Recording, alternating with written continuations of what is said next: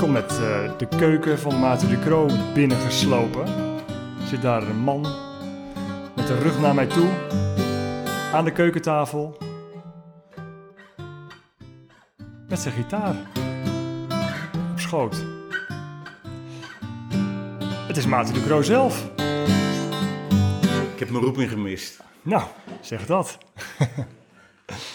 ja, dat, eh, dat, eh, dat, dat eh, nee, het verbaast me zeker niet. Want ik wist natuurlijk wel dat jij een beetje kon spelen. Maar dit is, dit is gewoon goed, of niet? Nou, ik, ik heb eh, last van uh, plankakkoords. Ik kom beter uit mijn woorden dan met muziek. Maar ik heb mijn kinderen min of meer gedwongen om iets met muziek te doen.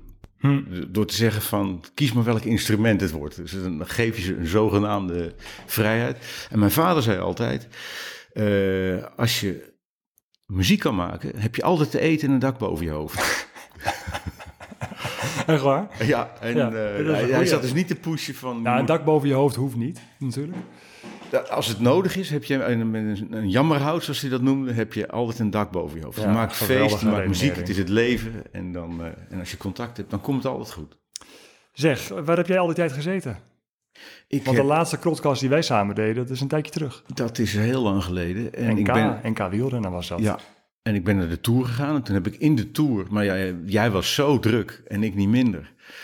Eh, maar toen heb ik in de Tour eh, in de auto een paar dingen Ja. opgenomen.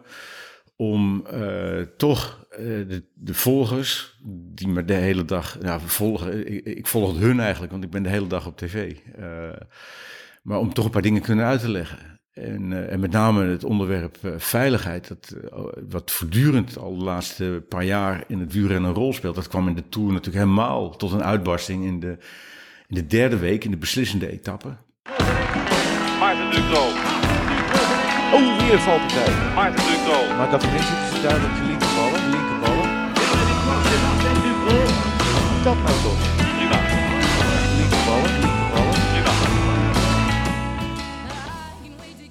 Ja, je haalt al even het onderwerp aan van deze podcast, Maarten, veiligheid. En je begint zelf ook al over die, eh, eh, die etappe naar Tienje. De vermalendijde etappe. Was het naar tienje? Ik weet het niet eens. Ja, Ik, ik, eh, nou, ja, het was naar Tienje, ja. We, we Ja. zaten daarboven.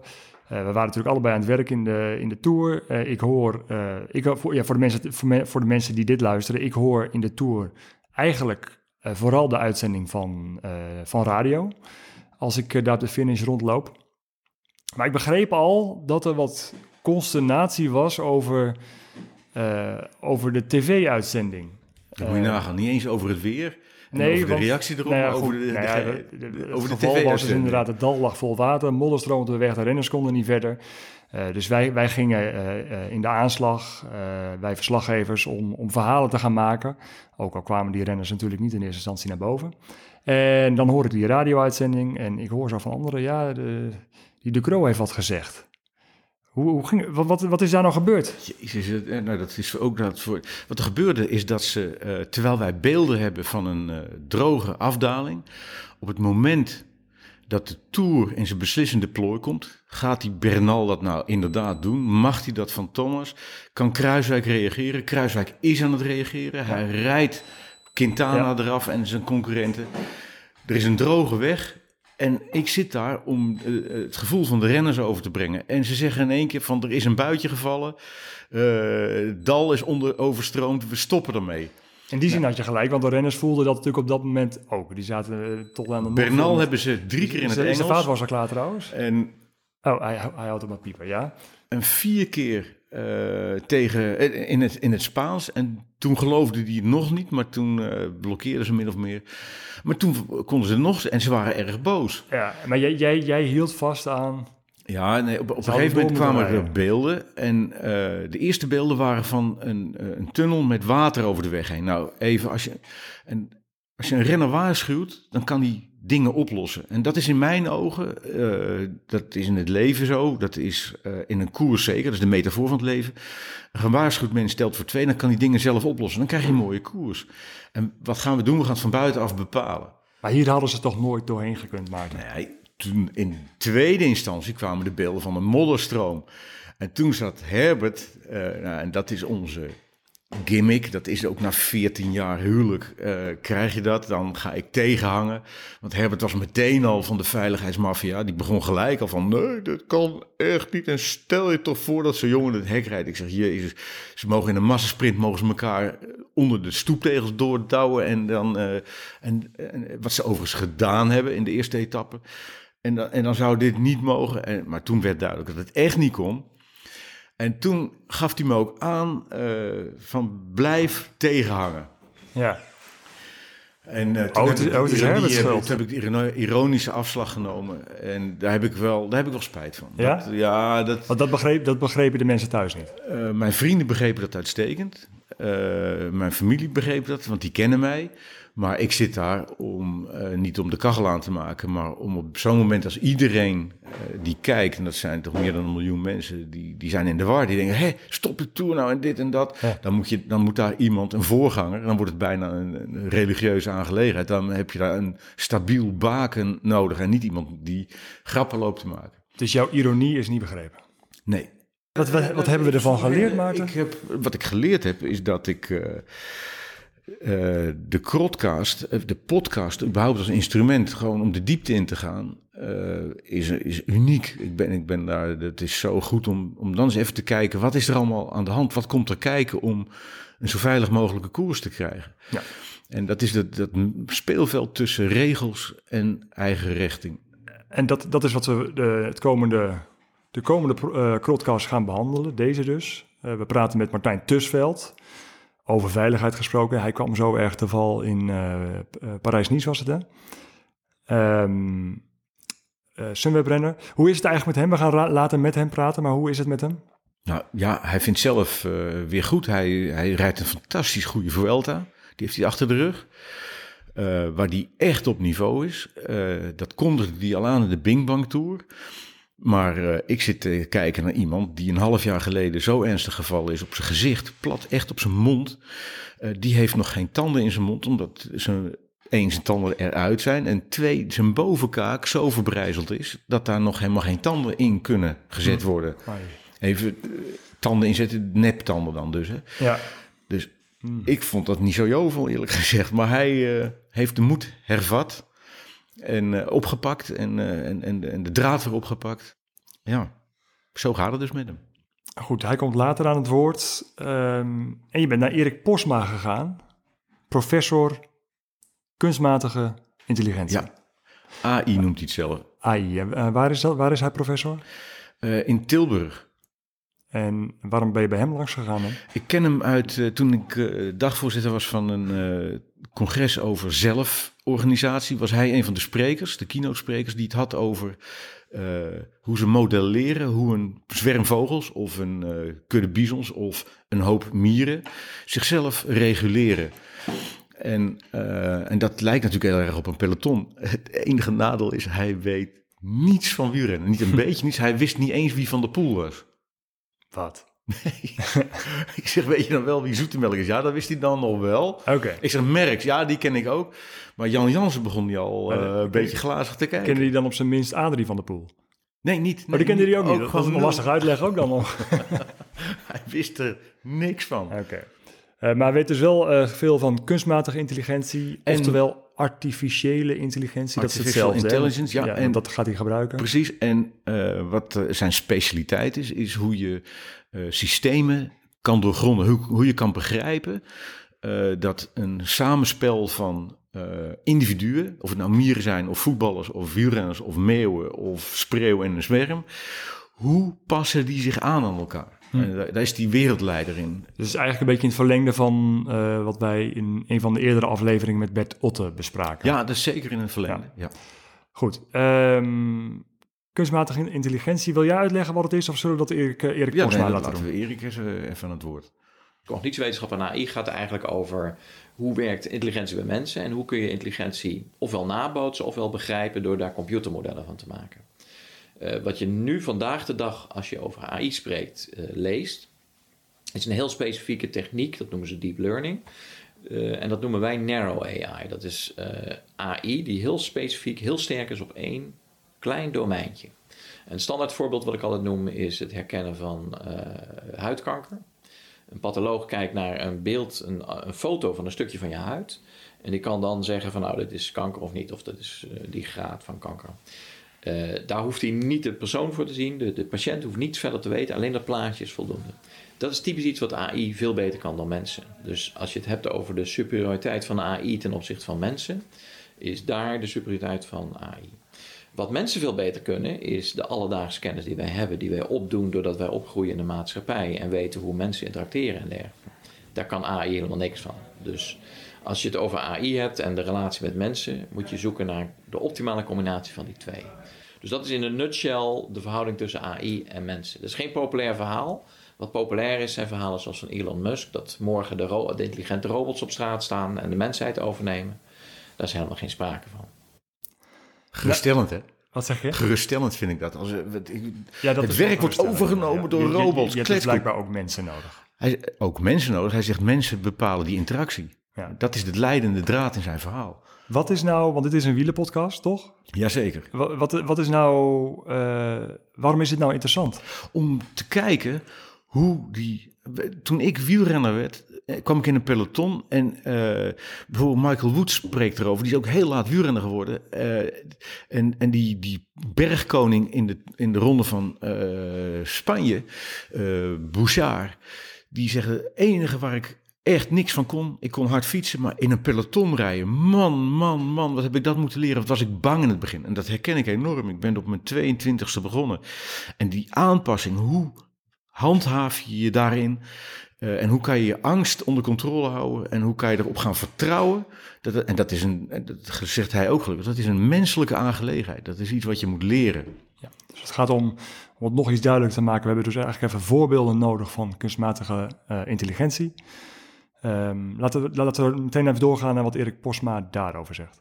Nou, dus mensen die zijn adaptief. Dus als je nu naar kinderen kijkt die opgroeien met die technologie, die kunnen veel beter met die technologie omgaan dan volwassenen, want die hebben dat niet meegemaakt. Dus je ziet, en zelfs die volwassenen kunnen zich aanpassen. Dus je ziet eigenlijk dat mensen en dieren in het algemeen zich heel goed kunnen aanpassen aan de omstandigheden. Sterker nog, dieren die in kuddes leven of in groepen, die passen zich aan elkaar aan.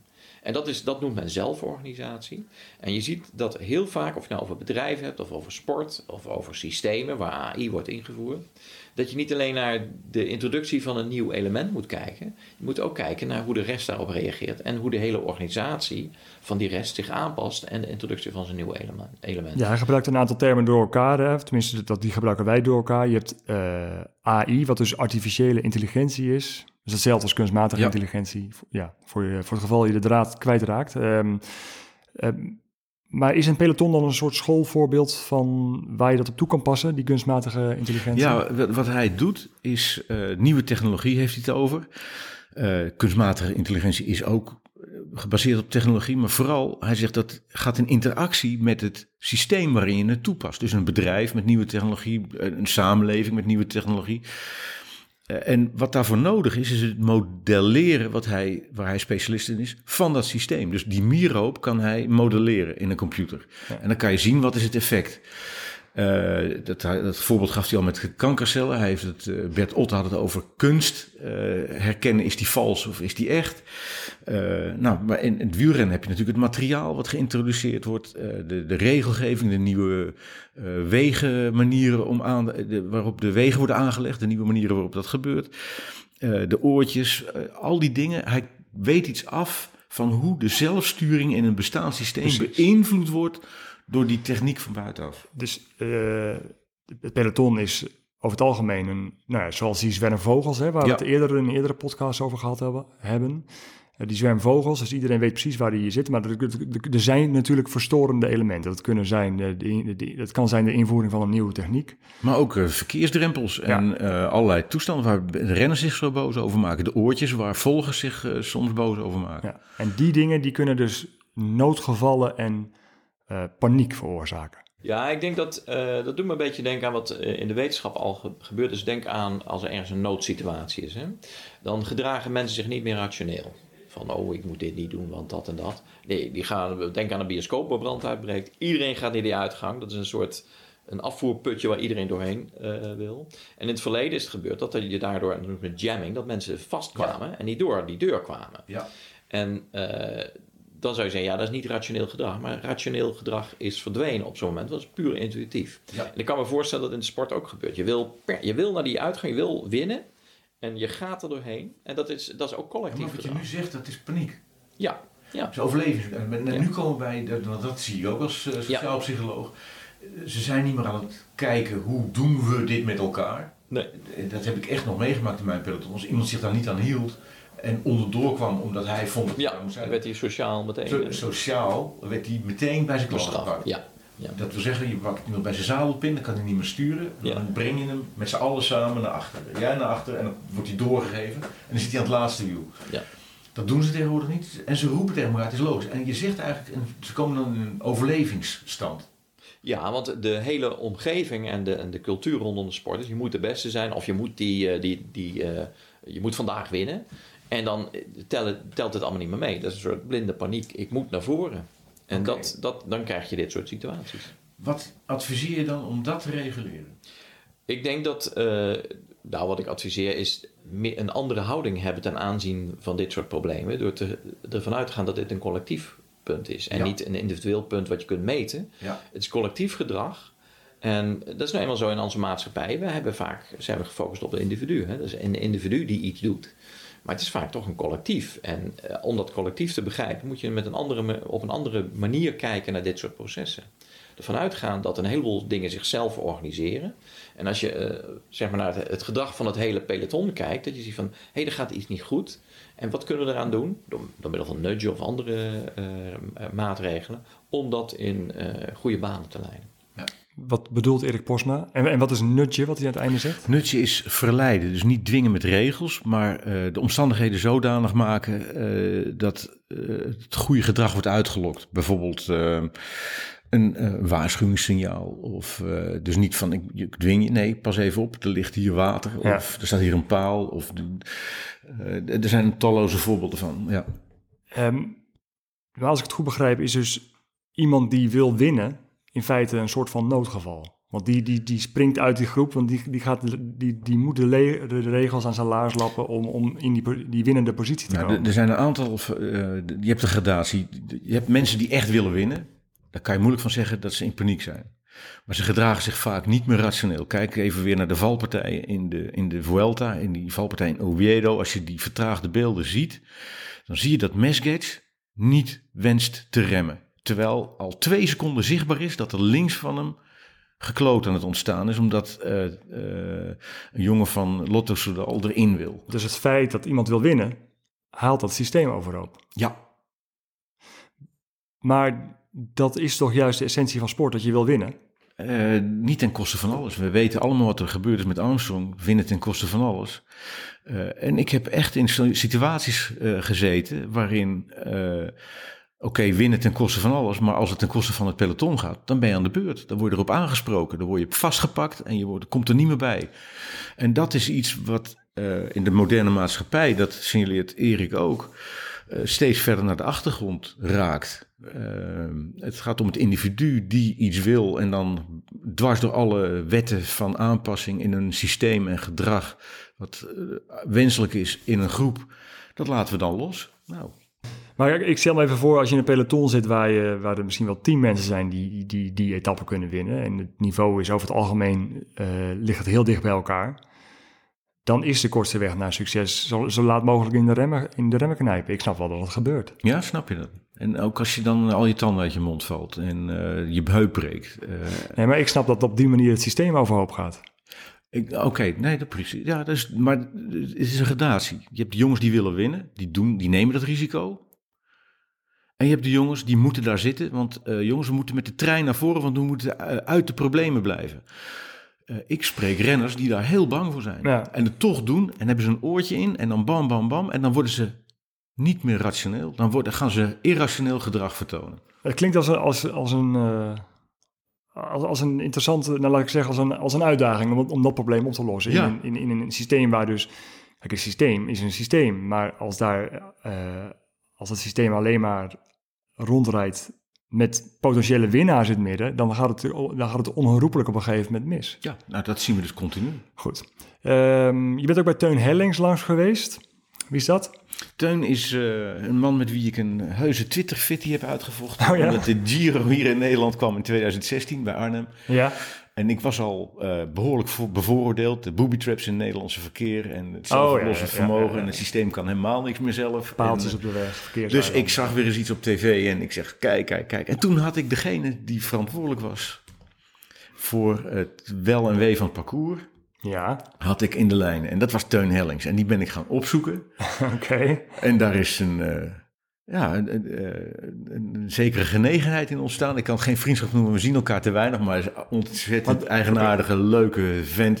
En die heb ik gevraagd, kom jij nou eens even je verhaal vertellen? En Het begon dus met een, een Twitter-fitty. Ja, En je ziet waar het eh, toe kan leiden. Ja, je kan nee, in de maar podcast terechtkomen. hij heeft iets te vertellen. ja, dus is- mensen... Dus Twitter, niet alleen met elkaar de huid vol schelden, ook gewoon de echte discussie voeren.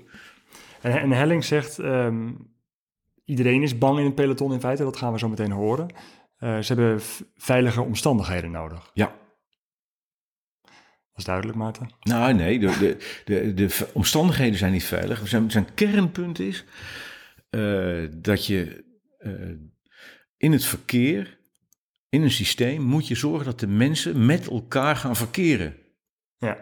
En dat wil zeggen dat ze in staat gesteld moeten worden hun oplossingen te genereren. Dus een voetganger ziet een auto aankomen en die auto ziet die voetganger en dan moeten ze het met elkaar oplossen. Ja.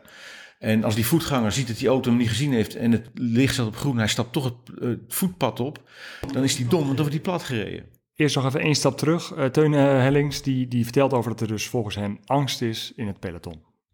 Ja, maar en massale angst of massale stress, dat, dat moet gewoon weer even tot rust, tot bedaren komen, denk ik. Doordat het gewoon een tijd goed gaat en dat ergens een bron voor vertrouwen weer ontstaat bij die lui. Alleen waar ligt die bron? Nou, Nou, misschien wel ergens in de wetenschap van... er is in ieder geval wel goed nagedacht over onze veiligheid vandaag.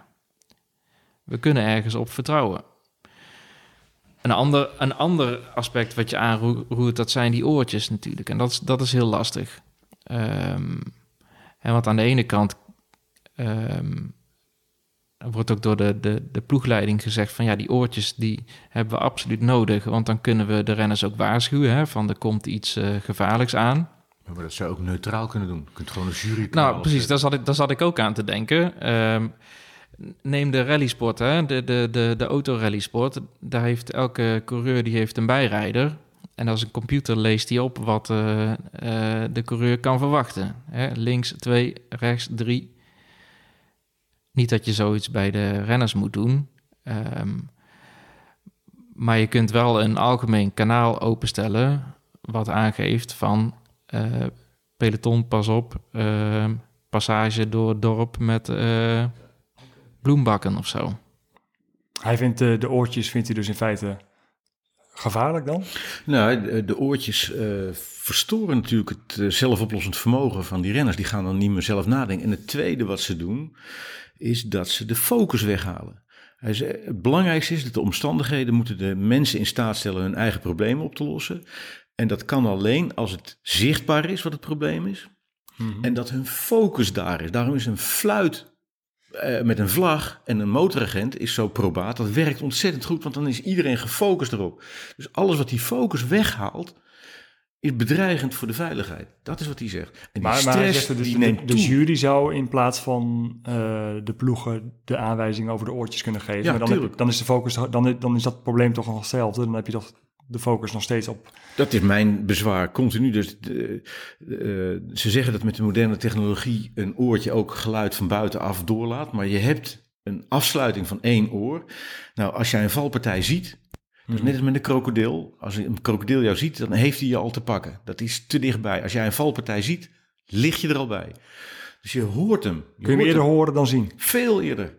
Denk jij, je hebt alleen maar dikke konten voor je. Van die renners, van die collega's van je. En als je ziet dat ze vallen, dat is omdat ze één rij voor jou vallen. En dan ben je de klos. Ja. Dus het geluid is ontzettend belangrijk. Maar zo'n oortje, het is niet dat je je hele... Het is geen noise cancelling headphone, zeg maar, wat je op hebt. Er komt toch wel geluid doorheen. Ja, nou ja, ik, eh, daar, daar, nu kom je, dan grijp ik terug op Erik. Ik ben een oude knar en ik heb me niet meer aangepast. Die jongens kunnen zich aanpassen, dus Ja. dat doen ze ook. Eh, maar ehm, wat belangrijk is, is dat als jij focus hebt op de situatie die je hebt op te lossen, dan heb je meer kans om hem op te lossen dan wanneer je iemand anders in je oor hebt zegt, die zegt van, joh, eh, eh, dit moet je gaan doen. Dat, dat is de fundamentele omdraaiing. Ja, maar volgens mij gebruikt hij ook dat voorbeeld uit de rallysport, waarin iemand dus naast je zit die zegt, Niet wat je moet doen, die zegt wat er aan de hand is. Komt de bocht aan, drie. En dan- dus drie ja, staat... zegt flauwe bocht naar rechts. Ja, Drie, twee. Ja. Dus dat betekent, oké, dan weet ik wat komt, dan kan ik anticiperen. Dus dat bet- betekent dat je heel erg gefocust bent. En daar gaat het om. Je moet de Dus focus dan, dan is het dus blijkbaar wel goed dat er signalen van Ja, buiten afkomen die je vertellen wat je moet doen.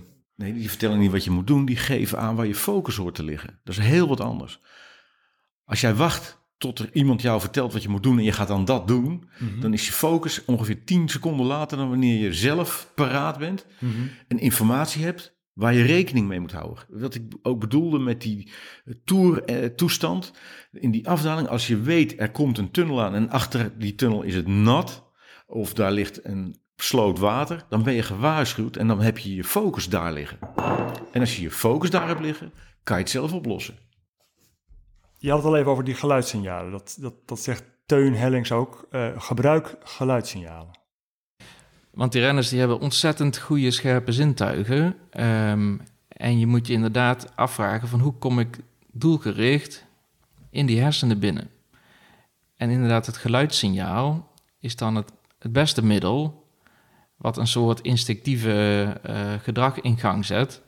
Hè, van nou moet ik me aanpassen aan de situatie die zich voor gaat doen. Ja. En vervolgens is dat dan een herkenbaar obstakel. Zoals bijvoorbeeld een rotonde of iets wat men herkent. Maar dat werkt dus. Dat, dat lijkt net old school, want wij willen alles regelen in Nederland.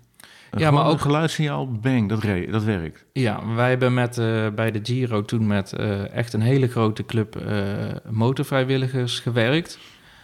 Ehm, en dat zie je natuurlijk overal in de wereld gebeuren. En dat werkt goed. Er zit wel een risico aan. en dat is ehm, als je niet goed je huiswerk doet. Eh, en je geeft gewoon aan van nou deze locaties moeten met eh, Geluid. met geluid. Je hebt nooit genoeg eh motards om al die locaties te bemensen. Ehm, wat er gebeurt is dat bij heel veel koersen in de wereld rijden die motards op weg naar hun volgende positie dwars door het peloton heen. Ja. In de Giro heeft Herman Brinkhoff, die heeft daar heel veel tijd in gestoken om helemaal een roulatieschema te maken met ehm, ehm, hoe komt motaar 1 van zijn eerste positie Naar de volgende positie. via wegen buiten de koers om. Ja. Dus die motaars die hadden helemaal een routebeschrijving meegekregen. eh, welke weg ze moesten volgen om veilig bij het tweede punt aan te komen. En dat is een heel goed voorbeeld van als je er maar tijd in steekt. En zeker in Nederland en België eh, zijn er genoeg wegen om niet door het peloton te hoeven. Hoe je de risico's voor de wielrenners wel kan beperken. Eh, even, even terug naar die geluidssignalen, want die, die zijn dus blijkbaar goed. Maar ik kan, me ook, ik kan me ook voorstellen dat je ook dat je op een gegeven moment lui maakt. Want als er dan een keer geen geluidssignaal is, wat, wat hij ook aangeeft, wat Teun Hellings ook aangeeft, dan, dan reken je er wel op. Eh, je moet even kijken bijvoorbeeld naar Roglic. Roglic die, eh, is laat begonnen met eh, fietsen en ook die had aanpassingsproblemen in het peloton. Maar zijn grootste probleem was zijn focus vasthouden. De twee elementen die Teun Hellings en ook eh, Erik Posma aanroeren is van eh, de, de aandacht, de focus moet daar zijn eh, waar die hoort te liggen.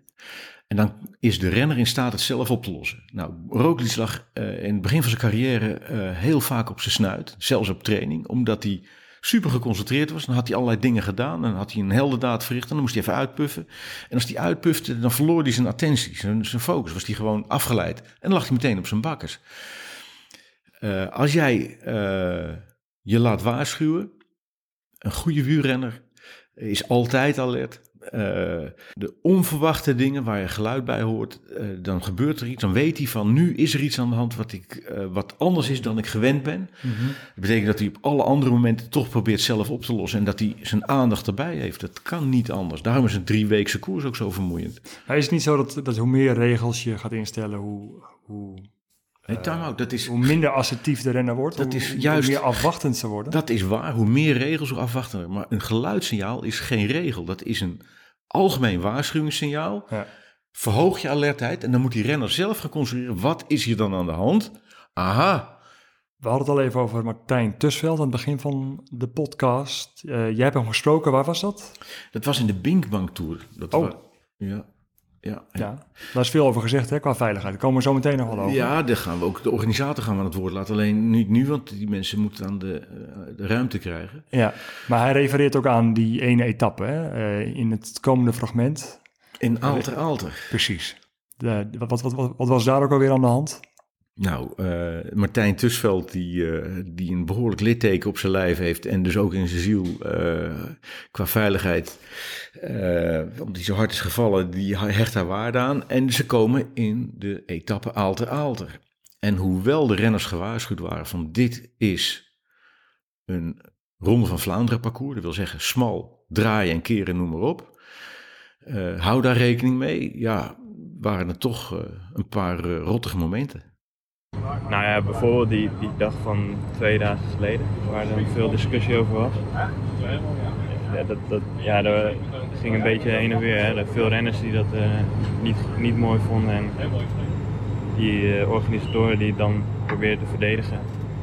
Maar ze wilden een Flandrien koers maken, maar het probleem is met zo'n sterk en groot peloton, uiteindelijk wordt het toch wel weer een massasprint. Ja, Ondanks al die stress. Dan kunnen ze eigenlijk net zo goed... eh, brede weg op brede weg opzoeken. En ja, eh, zoals gisteren, het plaatselijk rondje was een stuk, stuk veiliger. Ja. Uiteindelijk is er ook een valpartij, maar hoe kwam dat? Wat ik gezien heb, is ik zo'n jongen van. Wallonië, die pakt, eh, die duwt eh Huis er in het ik hek. heb het niet precies Ah, gezien. ja, ik, Maar het, het is vooral gewoon, die, die dag, die derde dag was het gewoon al echt vanaf het begin stress. En bijvoorbeeld gisteren gaat het de eerste 120, eh, gaat het allemaal prima. Tot plaatselijk rondje is het wel nerveus, maar niet, eh, niet extreem zeg maar. Maar eigenlijk wat ik, wat ik hoor is dat je eigenlijk gewoon even vanuit jezelf praat. Van ik moet er zelf weer inkomen, ik moet zelf weer proberen mee te Ja. durven doen in de koers. En ja, eh, Nee, ja, de kijk, grote discussie over veiligheid, het zal wel even. Ik Nee, moet, ja, ik- ik met- moet zeker gewoon- met Bjorg Lambrecht natuurlijk is het wel weer eh, opgekomen. En ik denk wel, zijn ook veel mensen die dan zeggen van dat het erbij hoort, maar eh, hoort- dat, dat hoort er natuurlijk niet bij. Het hoort er absoluut niet bij. En wat- eh, ik denk wel inderdaad dat het meer naar eh, plaatselijke rondjes toe moet, dat het echt helemaal afgesloten is. afgesloten en dat je na twee ronden se, weet je ja. wat het, wat het is, het parcours. Dan ken je Ja. die punten. En dan misschien, ja, het hoeft niet 5 kilometer te zijn, maar 20 of zo. En dan kan je het ook opnemen. loodzwaar maken. Dat hoeft, Ja. dat hoeft niet per se... Oké, dat zijn de oplossingen. Eh, Ik, ik denk inderdaad wel dat, eh, dat er nog veel eh, te doen is qua veiligheid. Ja. wat is de... Ja, jij moet van je benen af, want je wil goed rijden. Maar wat zei je moeder toen je thuis kwam in het ongeluk? Ja. Dat we, dat we met integraalhelmen moesten gaan rijden. Eigenlijk. Ja. Ze, mijn moeder, ja dat is misschien een ander verhaal, maar mijn moeder heeft ook een ongeluk gehad met de fiets. Nee. En eh, hersenschade opgelopen. Maar ze had wel een helm op. Zonder die helm had ze waarschijnlijk eh, niet meer geweest. Dus, Maar joh, wat een drempel De- moet jij wel niet overwinnen om gewoon überhaupt in een profpeloton rond te rijden? Ja? Daar is toch geen voorstelling van te maken? Nou ja, maar toch, eh, ik moet ook zeggen, na die valpartij die eerste week eh, had ik helemaal geen zin meer in. Maar op een of andere manier komt het toch wel weer heel snel terug. Hè? Dus dat gaat gewoon, Blijft komt weet ik ook niet, maar het Hoe blijft... eh, Er blijft iets van in Ja. jou, ik wil fietsen. ja, Oké. Het is dus Martijn Tusveld die eh, dit voorjaar ontzettend hard te val kwam. Maandenlang heeft moeten herstellen en nog steeds is zijn gebit eh, niet hersteld. Eh, hij vertelde over zijn moeder die ook eh, een zware valpartij met de fiets heeft gehad. En hij stapt toch weer op de fiets. Het is toch wel... eh, dat, dat is toch ook wel een bijzonder fenomeen, hè? Eh, Dat is eh, de kern van wielrennen is de Tour wacht op niemand. En eh, daar word je op geselecteerd. Dat, het, gros van de mensen, meer dan 95% haakt af na de eerste valpartij. Hoewel ze heel goede fietsers zijn. En als je wilt testen of er fietsers goed zijn, dan hoef je alleen maar te kijken wat doet een renner bij een valpartij. Rijdt hij door of blijft hij liggen. Ja, precies. Dit, het onderscheid is al gemaakt, zeg maar. De, de Ja, dat is een selectie. Je, je kunt niet zeggen, oefen nog een beetje Nee. op valpartijen. Dan wen je er wel aan. Ik zou, Juist niet. ik zou afhaken, ik zou bij die 95% horen. Eh, ja, ja. En, En deze mensen die zijn natuurlijk allemaal, eh, die zijn dat al ja, gewend misschien wel. Klinkt raar, maar het, nou, nee, ik was heel bang, maar om dan niet te gaan fietsen, dat kon ook weer niet. Ja, ik zeg, eh, jee, dat kan toch geen reden zijn om het niet te doen. Eh, maar ik heb er wel vijf jaar over gedaan voordat ik echt senang was in een peloton. Dat ik denk van... eh, en, en hoe gestrester ik was, kan ik achteraf zeggen. Hoe vaker ik viel. In het Ja, begin dat reed- vaak, viel ik bij eh 70 koersen, viel ik 12 keer in mijn ergste jaar als amateur. En later reed ik 140 koersen als prof. En dan viel ik twee keer. Je gaat op een gegeven moment ga je doorkrijgen, ga je die patronen herkennen en pas je je aan. En daarom ben, dat is niet dat ik die jongens opzoek, eh, zoals Teun Hellings en Erik Posma, om me gelijk te halen, maar gewoon hoe kijkt de wetenschap naar? En dat aanpassingsvermogen, en daar focus is nodig, dan kan je dat aanpassingsvermogen aanspreken. Als je dat verstoort, passen renners zich niet meer aan. En dan gaat het fout. Ehm, precies, de verkeersdeskundige, de professor, eh, die hebben daar dus een mening over. Maar de renner zelf is natuurlijk ook interessant. Wat, wat Martijn Tusveld, of is misschien juist wel interessant, ehm, wat Martijn Tusveld zegt. Ja, eh, ga maar gewoon rondjes rijden op Ja. een circuit. Dat is een discussie die in het wielrennen natuurlijk al wel wat langer speelt, om, om meerdere redenen. Maar is dat dan echt zoveel veiliger, denk jij? Eh, wa- wat je korte termijn heel probaat oplost, is dat als je tien keer ergens langs bent gekomen, dan eh, weet je hoe het ligt. En dan kan je beter aanpassen. Dat Ja. is ontegenzeggelijk zo. Maar dan kijk je bijvoorbeeld naar Alkmaar, waar ze een lichtbak in de laatste 300 meter hadden gehad. Ja, Dan rijdt het peloton tien keer omheen, maar de elfde keer gaat het over de overwinning. En dan is daar een gaatje. Want daar rijdt iedereen eromheen. Ja, dan ga je daar toch doorheen. En dan rij je op die lichtbak en dan val je bijna. Dus zoals bij de junioren dames gebeurt. Kijk, en- precies. Er zijn, daar zijn ook valpartijen. hè. Bij het WK wielrennen eh, vallen er ook mensen. Of in, de, in de, het rondje wat ze talloze keren rijden. Ja, ja, dus waar het om gaat is dat je de mensen in staat, staat stelt hun verantwoordelijkheid te nemen. Aanpassen doe je alleen als je verantwoordelijkheid neemt. Dus als je zegt ik wil winnen ten koste van alles en ik ga er dwars doorheen, dan neem je niet je verantwoordelijkheid. Maar, maar blijkbaar leeft er dus wel het gevoel bij, bij Tusveld dus van hè, die, die, die rondes moeten ingevoerd worden. Is dat nou, denk je, is dat, gaat dat gebeuren? Nou, dat, dat is niet ver meer weg. Dat is zeker wat de renners zelf zeggen. Maar dat betekent dat ze het vertrouwen verloren zijn in dat de omstandigheden veilig genoeg zijn. Dus wat Teun Helling zegt is cruciaal. Hij zegt we moeten met elkaar uiterst minutieus een parcours voorbereiden en doornemen. Daar horen de renners in geconsulteerd te worden. Zodat de renners die deelnemen erop kunnen vertrouwen. We krijgen een parcours voorgeschoteld wat wij kunnen navigeren. Waar we in onze verantwoordelijkheid kunnen nemen. Maar dan moeten ze die verantwoordelijkheid ook nemen. Nu gebeurt dat niet omwille van de, de economische belangen.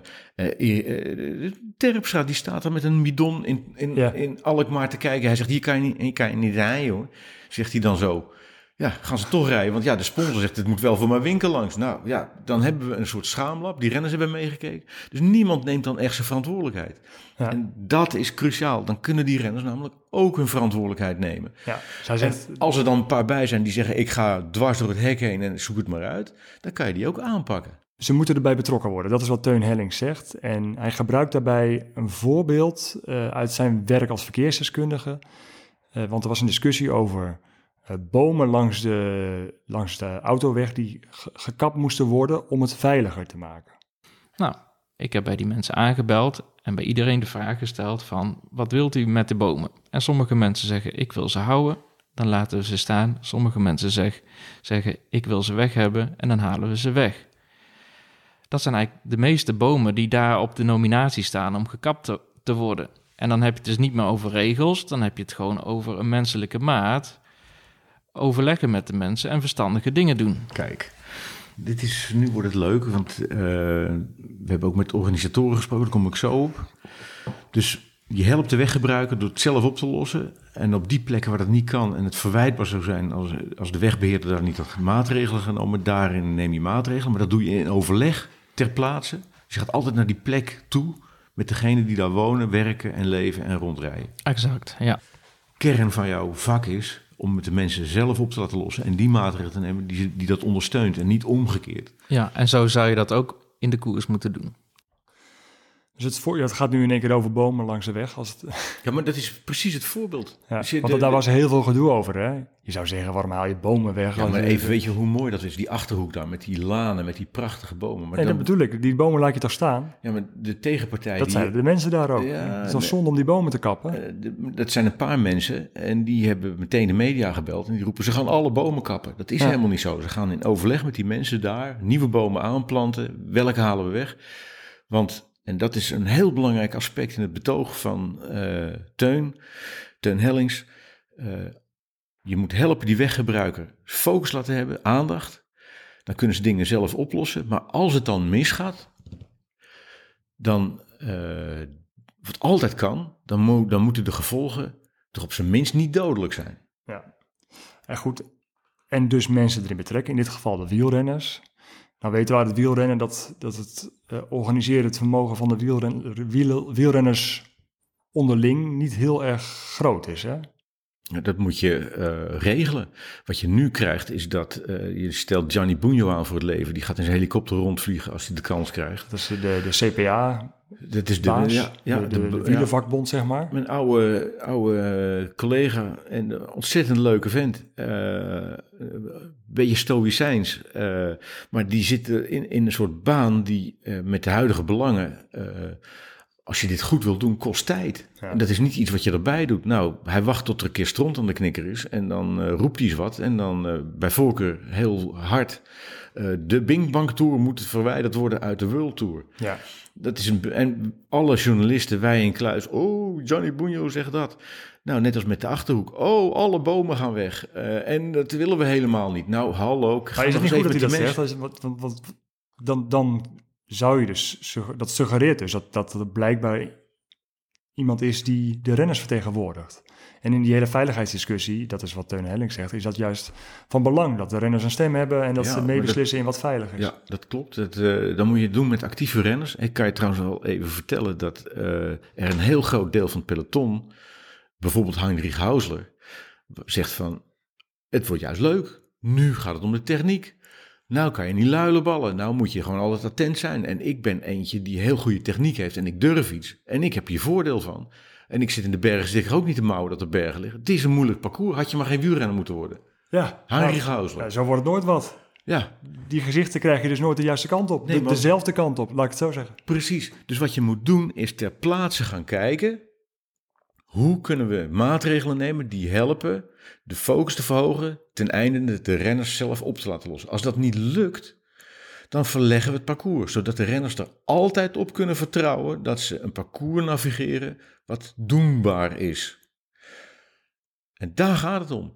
En Tusveld geeft aan, ik heb er geen vertrouwen meer in. Ik ben blij dat ik het leven heb, ik ben blij dat ik weer op de fiets zit. Maar ja, dan zit ik op een parcours. Ik kan er niet op vertrouwen dat wat ik voorgeschoteld krijg, dat het oké is. Nou, laten we het dan maar afsluiten. Ja. Nou, dat vind ik het paard achter de wagen spannen.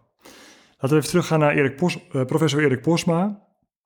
Eh, want als die renners dus allemaal met de neus uiteindelijk dezelfde kant opkomen te staan, dan eh, moet je ze ook gaan verleiden tot, tot beter gedrag. Ehm, en dat, daar hadden we het net over, hè? Dat, dat verleiden, eh, dat is de effect, meest effectieve manier om, om beter gedrag te veroorzaken. In de wetenschap heet dat stegmergie of stig- stegmergie. Maar dat betekent eigenlijk dat er kleine dingen zijn in de, in de omgeving die je verleiden om het goede gedrag te vertonen. Dus denk aan energiezuinig gedrag. Dat als je, je hebt, eh, ooit, zij hebben onderzoekers bedacht, mensen moeten niet te lang onder de douche staan. Als je nou een wand hebt die langzamerhand een hele vieze kleur krijgt als je te lang onder de douche staat, dan gaan mensen automatisch de douche op tijd uitzetten. Dus je zet niet een bord neer van u staat te lang onder de douche, zet hem uit. Nee, het was veel subtieler. Je kunt het negeren. Maar het wordt wel verleidelijk om die douche uit te zetten. Dus dat is misschien een manier waarop je, eh, waarop, dit is een typisch iets vanuit de zelforganisatie, waar je kunt zeggen, nou dan kan ik het een beetje sturen. Maar dat is geen regelgeving, dat is het eh, dus, dus op een subtiele manier ze naar de een of de andere kant bewegen. waarschuw je nu voor te veel regelgeving? Ik zou, ik, ik denk dat eh, heel, te veel regelgeving averechts werkt. Kijk, daar hadden we het net over. Over die regelgeving. We gaan nog even terug naar eh, Teun Hellings weer, de verkeersdeskundige. eh, over waar de verantwoordelijkheid ligt eh, en bij wie vooral als er op op het moment dat er ongelukken gebeuren. Ja, dus het is voor een deel hè, eh, is het aangekondigd en weten de renners wat ze kunnen verwachten.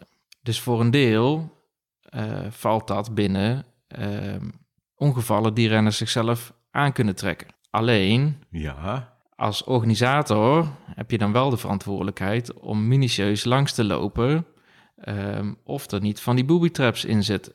Ja, nou die zaten er volgens de renners in. Maar de organisator zelf zegt, en die komt ook aan het woord in de podcast.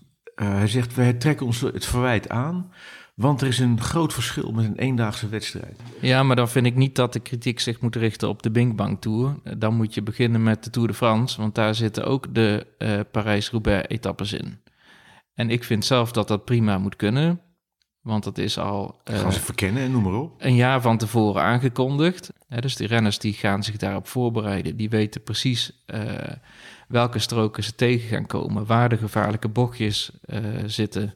En hebben vervolgens wel zelf de keuze van, Ja. ga ik dan meedoen of niet? Nou zit hier rechts naast mij zit Frank Slek. Eh, in 2014 reed hij de Tour mee als een van de eh, pretendenten die ging, kon winnen. Ik geloof zijn broer ging winnen. Ik moet het jaartal even nakijken.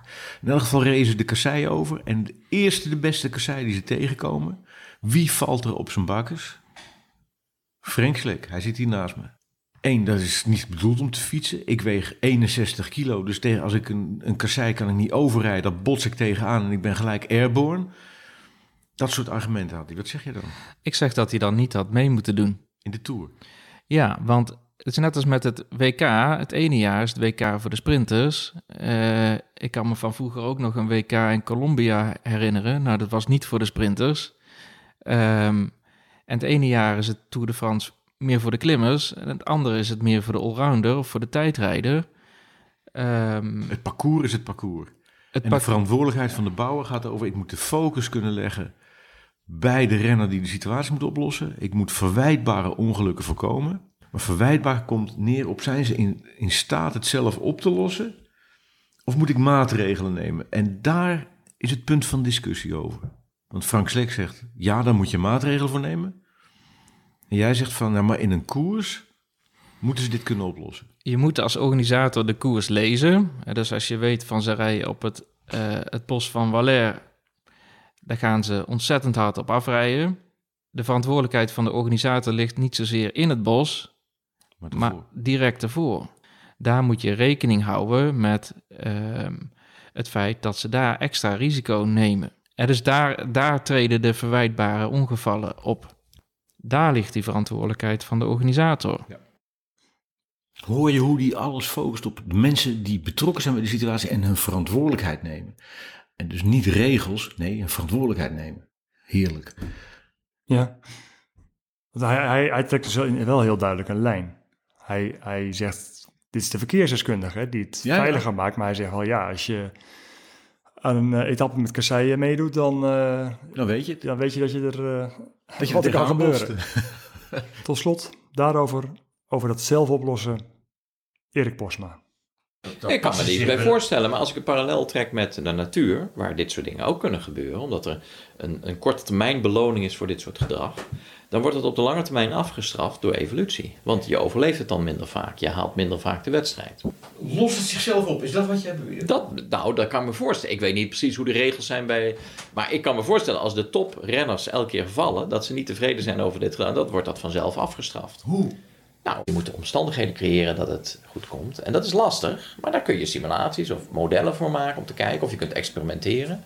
Maar je kunt niet alles met regels afdekken. Wat niet. moeten wij doen vanuit het wielrennen om jou aan het werk te zetten met een model voor eh, de patronen in een peloton?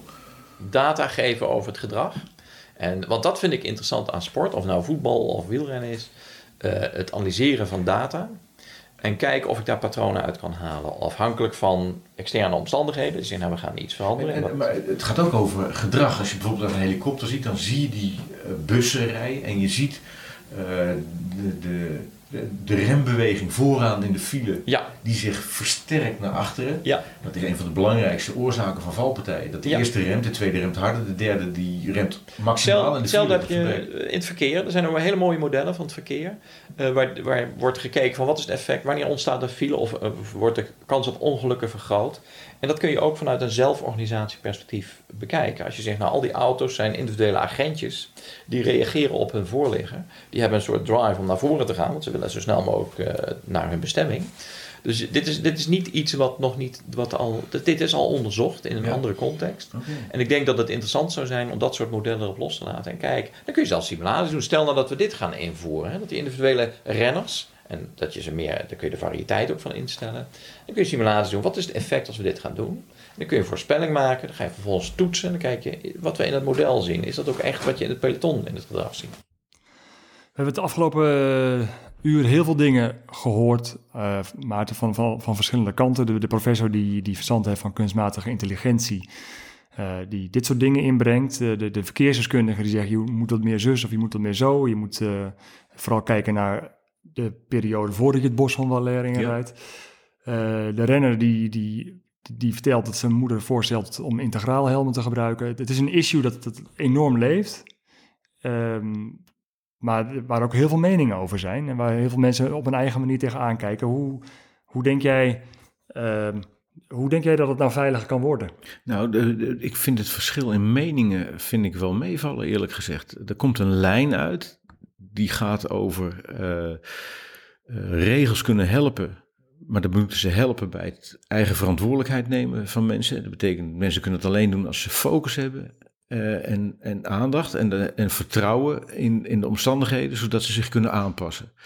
Dat is de wetenschappelijke lijn die eruit komt. Dat raakt aardig verstoord, omdat het nu heel onveilig is. De eh, koersdirecteuren zitten te blaren in de oortjes en er ontstaat stress. Daar rapporteren de renners over.